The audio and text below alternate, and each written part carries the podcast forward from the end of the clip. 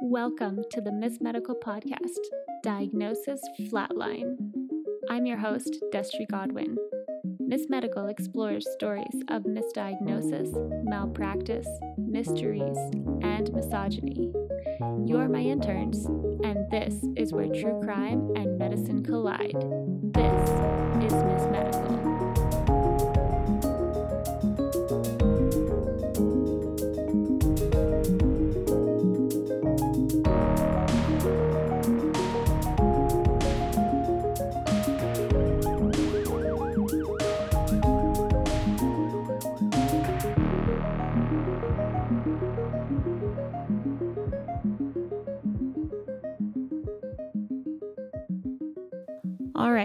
So for today's story, we are starting all the way back in the early 90s, which are definitely the best years.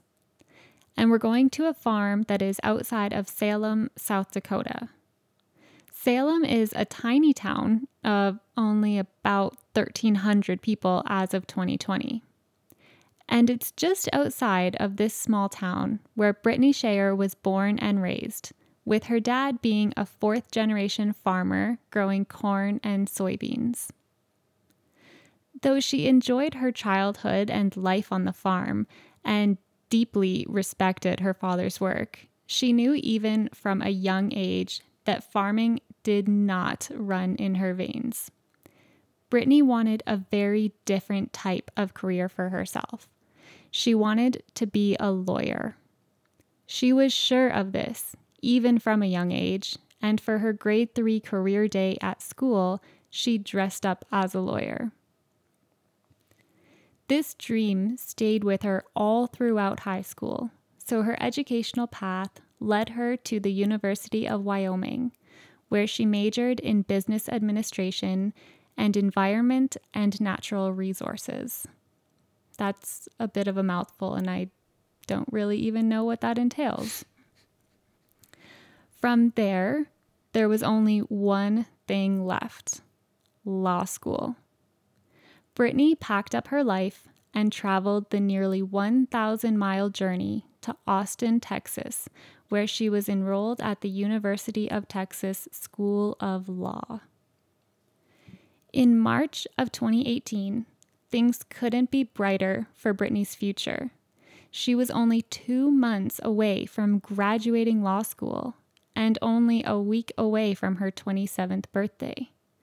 Since her birthday would fall over spring break, Brittany and her friends decided, naturally, to celebrate early. Brittany and her friends were at a stage in their life where the hardcore partying wasn't really appealing. They were nearing their 30s soon enough and just about to graduate with their future careers on the horizon and drunken bar nights surely wouldn't look good to prospective employers in such a competitive industry. Instead, the group opted for a more sophisticated celebration touring Texas Hill Country wineries. Sounds like something you would like. uh, pretty much. So I actually looked this up because I am an avid wine lover. And I learned that it's a region of about 50 wineries that's located just outside of Austin. So I'm pretty sure that's going to have to go on our travel bucket list at mm, some point. Yeah. The group had a successful day, but they didn't overdo it. After all, their primary goal was school, and they didn't want to be distracted by taking things too far on their winery celebrations. Brittany got home safely and happily snuggled into bed to get some sleep. Oh. She had no idea her life was about to take a major turn. I had a feeling something was coming. it's, it's all sounding too good. Not long after falling asleep, Brittany woke up feeling extremely nauseous. Now, for any of you fellow wine enthusiasts, I'm sure this is probably not all that shocking following a day of wine tastings and birthday celebrations. It actually, when I read it, reminded me of a situation that I had had a few months ago. My sister and I had decided to go out together to a jazz bar restaurant that was fashioned from the Prohibition era. So naturally, we dressed up in full 1920s flapper dresses. And it won us a lot of favor at the restaurant and earned us some free drinks over the span of the night. And I had also decided that this was going to be the night that I tried oysters for the first time. Oh, jeez. And I tried a lot of oysters. And I felt totally fine. Like I wasn't, I really didn't drink like that much.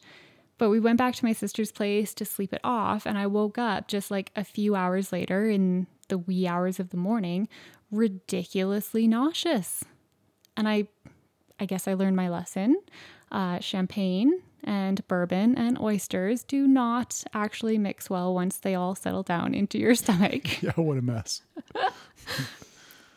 anyway, so Brittany woke up feeling definitely not so hot, presumably from the wine activities. So she went to the washroom to be sick. But things went from normal winery day catching up to you to major red flags in the blink of an eye. All of a sudden, Brittany was unable to move the right side of her body. She tried to stand up, but she couldn't. She tried to reach for something to brace herself, but she couldn't do that either. Her vision started to go dark, narrowing suddenly to nothing more than a pinprick. Brittany did the only thing she could think of she screamed. Oh, this sounds horrible already. Jeez. I know we didn't waste any time, did we? No, just jumped right in. Her roommates woke up to Brittany's screams and rushed to her aid. Panicked, they hoisted up her limp body, loaded her into a car, and drove straight to the emergency room. At the ER, I would like to say that she was immediately admitted and that tests were run, but that's not the case. Though I suppose showing up in the ER at 3 a.m. following a day of wine tours probably wasn't working in her favor. The doctors thought what we're probably all thinking a bit too much sun, a bit too much wine, and possibly some other less legal substances could be at play. See, I wasn't thinking that because we're doing a podcast that That's has a fair. certain theme to it. And I'm like, there's something going on here.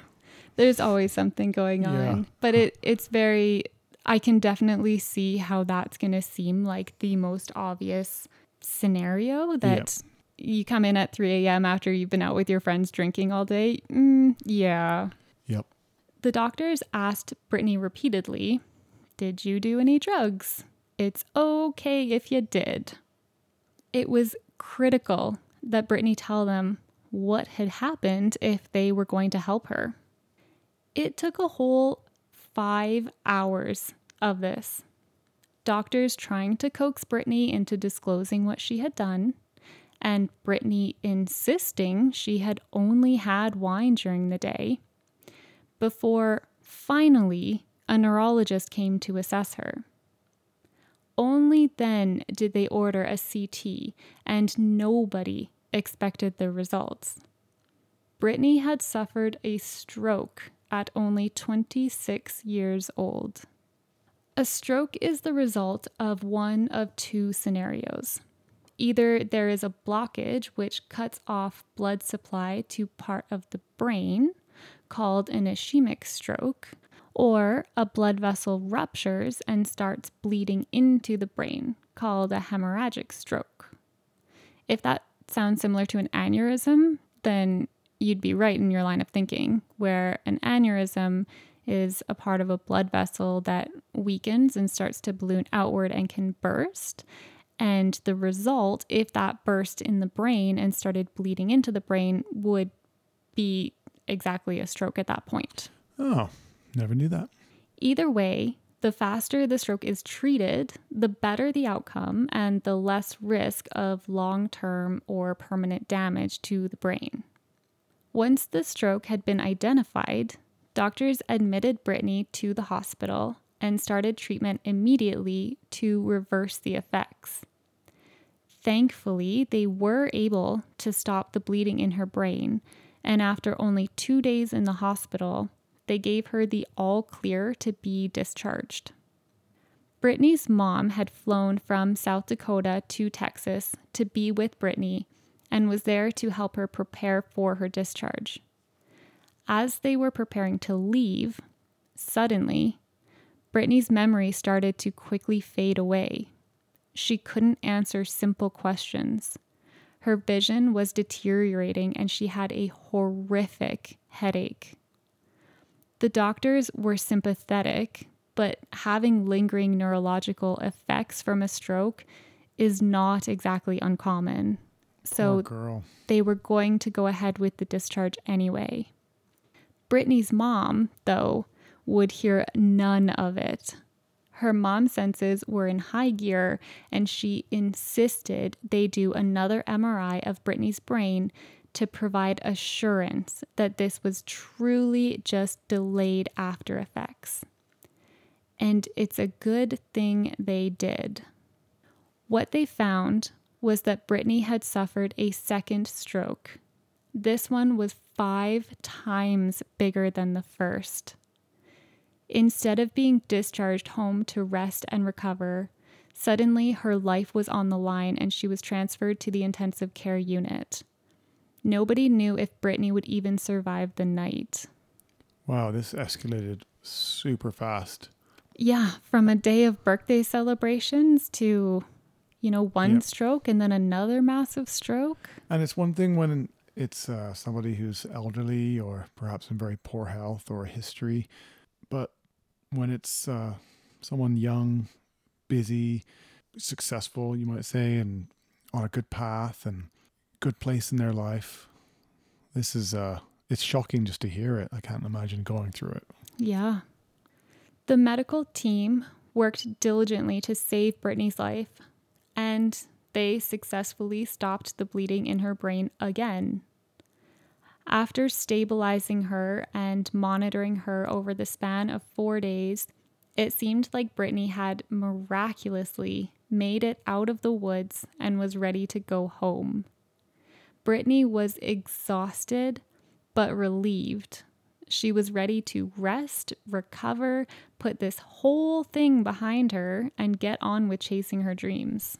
Was there is there any info on that she could walk at that point, or was that going to be extensive physio for the next? There actually there is a little bit about what that looks like. Um, so she could walk, but she was definitely having lingering issues mm. with even like judging distance or um, having really the body awareness to know you know where you're putting your foot kind of thing so it wasn't easy and it's probably a good thing her mom was there to kind of be a support person for yeah. her discharge only one day after her discharge it was clear brittany's fight was not over yet Brittany suddenly developed a painful tingling sensation down the entire right side of her body.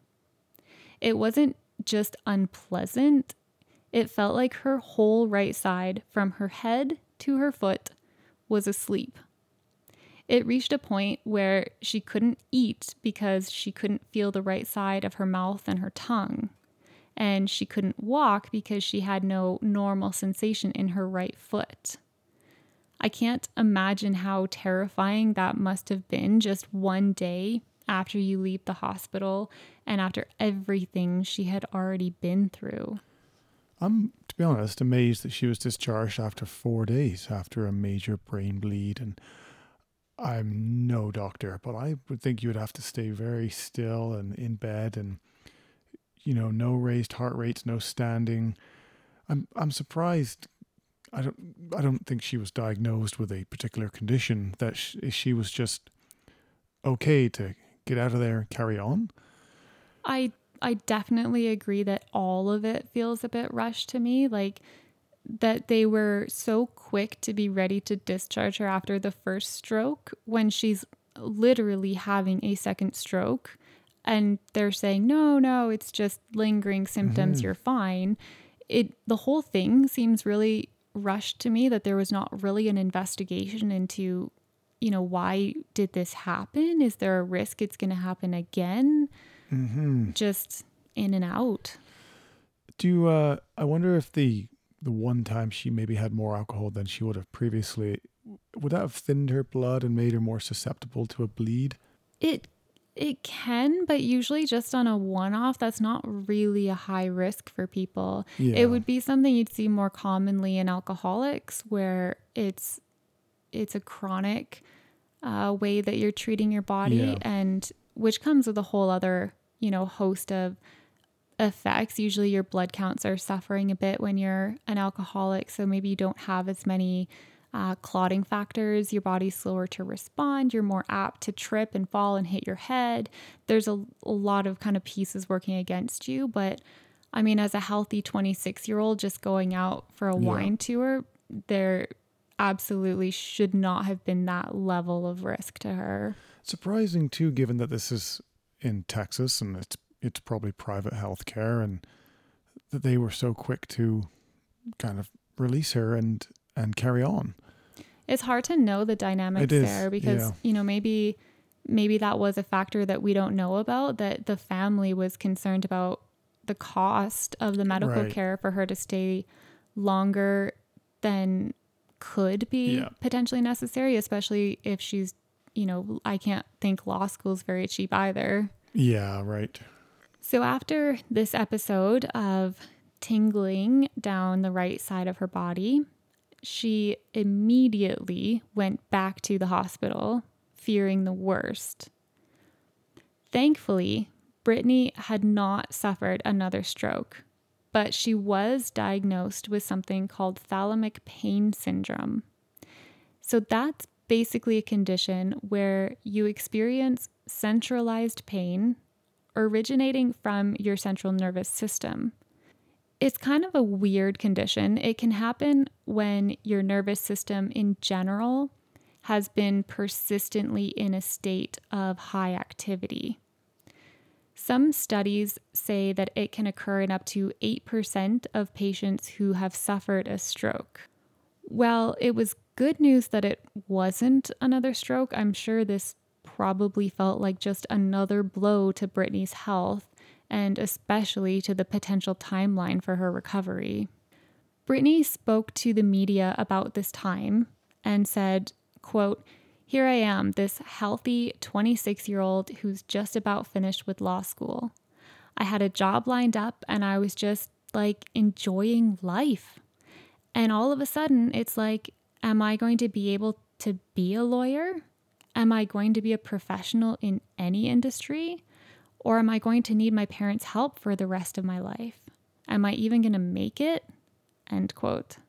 Brittany, though, would make it, thanks to her strength, bravery, and determination. She had to relearn how to drive, and her mom moved in with her temporarily to assist with her recovery. Brittany couldn't be left alone because of her lack of depth perception and coordination issues, which lingered long after the stroke. Despite this mountain that she was facing, though, she refused to give up on her dream of finishing law school. And I think we can all applaud her when I tell you that she actually graduated on time and landed a job as a mergers and acquisitions attorney at a top international law firm called Kirkland and Ellis, which calls itself the world's richest law firm located in Houston. Wow, that's impressive. I it blows my mind that mm-hmm. this girl can go from being in the hospital having suffered two strokes, being diagnosed with thalamic pain syndrome, not even being able to drive, and she went and wrote final exams and graduated on time. Yeah, It's insane. yeah. Talk about go getter. Yeah. Well, so that the condition she was diagnosed with is temporary during periods of high nervous stimulation. I think you said.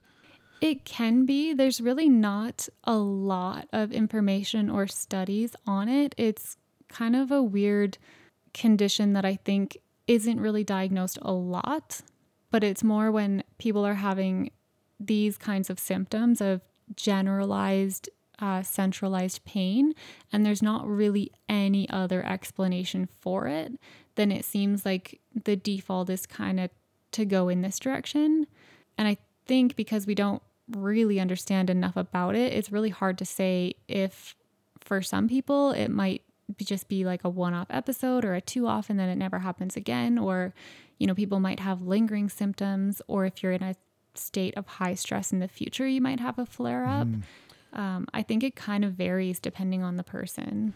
I'm surprised that she could recover so quickly from back to back strokes.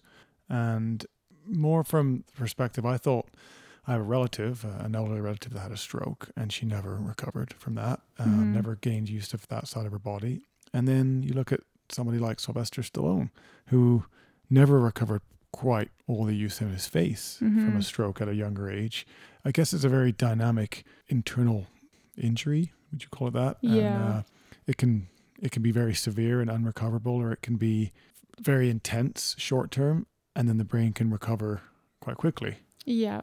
Yeah. I, I always thought strokes were once that's it, you've had one, it's years of physiotherapy to recover. Yeah. I guess not, though.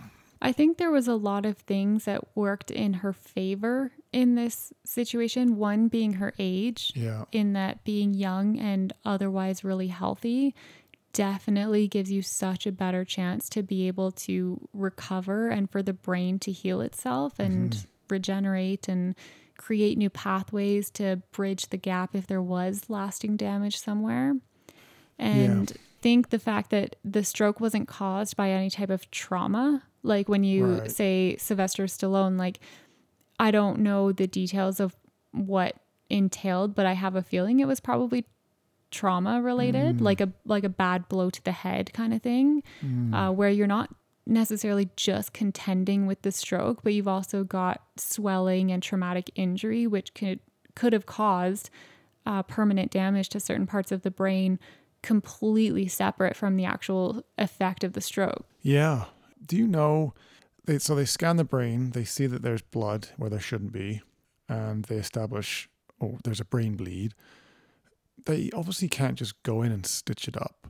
Mm-hmm. So do you know what they what the process is once they've established what the condition is for that?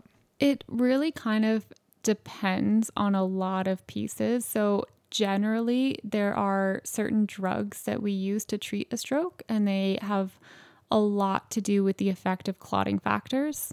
Right. Um, okay. And those are kind of really important. It's also important to identify which type of stroke is happening, though, because mm. obviously if it's being caused by a clot, which is blocking blood flow. Then you need thinners. Right, which yeah. is quite common, um, especially in elderly people. They're generally more apt to be having a clot issue where the tissue is actually dying. Mm-hmm. Then obviously you need to take care of busting that clot. So we have, I mean, we just kind of call them clot buster drugs mm-hmm. um, that you would use. But obviously in Brittany's case, it's a little bit of the opposite. You want to be able to try and stabilize and slow the bleeding.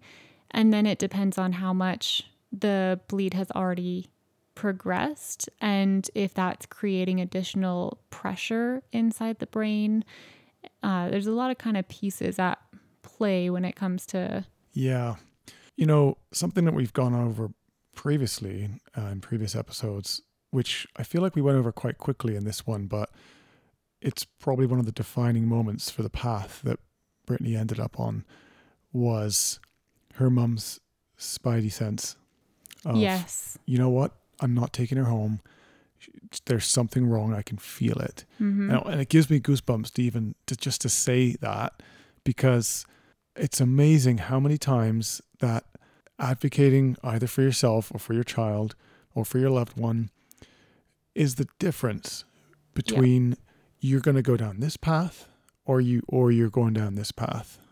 And I know for you, I mean, so you had a spidey sense a couple of years ago in the middle of the night that mm-hmm. our middle child there was something wrong. Yeah. And you went out of our bedroom, through the hallway into his room, and there he was, unable to breathe with a severe asthma attack. And what I, I don't know what force it was that alerted you that something wasn't right, but there was our child, blue lips, Yeah. completely unable to breathe and unable to help himself. Yeah. And like couldn't talk, couldn't shout, like nothing. I still have no idea what woke me up that night. And not even that, because, you know, you're not, it's not all that uncommon to wake up in the night when you have kids, obviously, Mhm. but that made me get out of bed to go check. Because bed is so cozy in Yeah. the middle of the night. It's winter. Yeah, and and you don't you hear noises all the time from your kids' room, right? They get out of bed, they're getting a drink, they're going to the bathroom, whatever. It's not you don't get out of bed to go check on them every single time. And I have I don't know what that was Yeah. that I just something was wrong and I had to go check. Yeah. And her, you know, Brittany's mum obviously had a similar feeling. I know Yeah. my daughter, this isn't right. Yeah. And uh, thankfully, you know, that hospital had access to an MRI instantly, Mhm. and which is the equipment she needed, right, to be able to uh, figure out, oh, it's happened again. Yeah. And it does highlight, which I think is the undercurrent of every episode so far, is you have to trust your gut. Yeah. When you know that something is wrong, you have to advocate for that. Mm-hmm. Because in in this story, in all of the stories that we do, the, these people are not having catastrophic thinking. They're not assuming that it's the worst, where they're building themselves up in a state of panic Yep. and going so over the top with it. It is just that gut feeling that says it's something more than this, and the importance of trusting that feeling when it comes up. Yeah. Yeah. It's the difference. As for Brittany and where she ended up following all of this, she has worked on more than two dozen mergers and acquisitions, including five transactions with a deal value of more than $1 billion. She told reporters that she still lives with some mild pain and some instances of vision loss, but that she rarely thinks about it, and she certainly doesn't let it slow her down. Everything I read about Brittany while I was researching her case painted her as an extremely smart, talented lawyer with an impressive professional drive that will no doubt take her amazing places. And I think the American Heart Association must have read the same things when they named her one of its Real Women of 2021, giving her a powerful platform to share her story and inspire people across the country. Brittany has truly shown that she is an unstoppable force. I'm so glad this one has a happy ending. I know. Yeah, I was really worried there a third the way in. I'm like, oh no, it's not right. I know, and it's so hard because there's so many that don't get as lucky. Not that Yeah. I think a lot of Brittany's case was luck. I think Yeah. she was really strong and she persevered like nobody's business. But it is good to remember the stories where people do make it through and she has been able to have a normal, successful life um, in spite of everything because there are a lot of cases that we talk about where that is not the case. I'm going to remember this one. Yeah, hold on to this one for the next really sad one that we do. Oh no. okay. Oh, good one. Lesson learned. For sources and additional show notes, follow the link in the episode summary to our website. If you'd like to see pictures related to the episodes and the Miss Medical podcast, you can find us on Instagram as Miss Medical Podcast. If you love Miss Medical and want to support the show, find us on Patreon where you can officially join the intern team. All episodes are written by myself and aim to be as factually accurate as possible. Music is an original composition recorded and produced by Jason Chamberlain. And of course, make sure you follow the podcast on your chosen platform so you never miss an episode.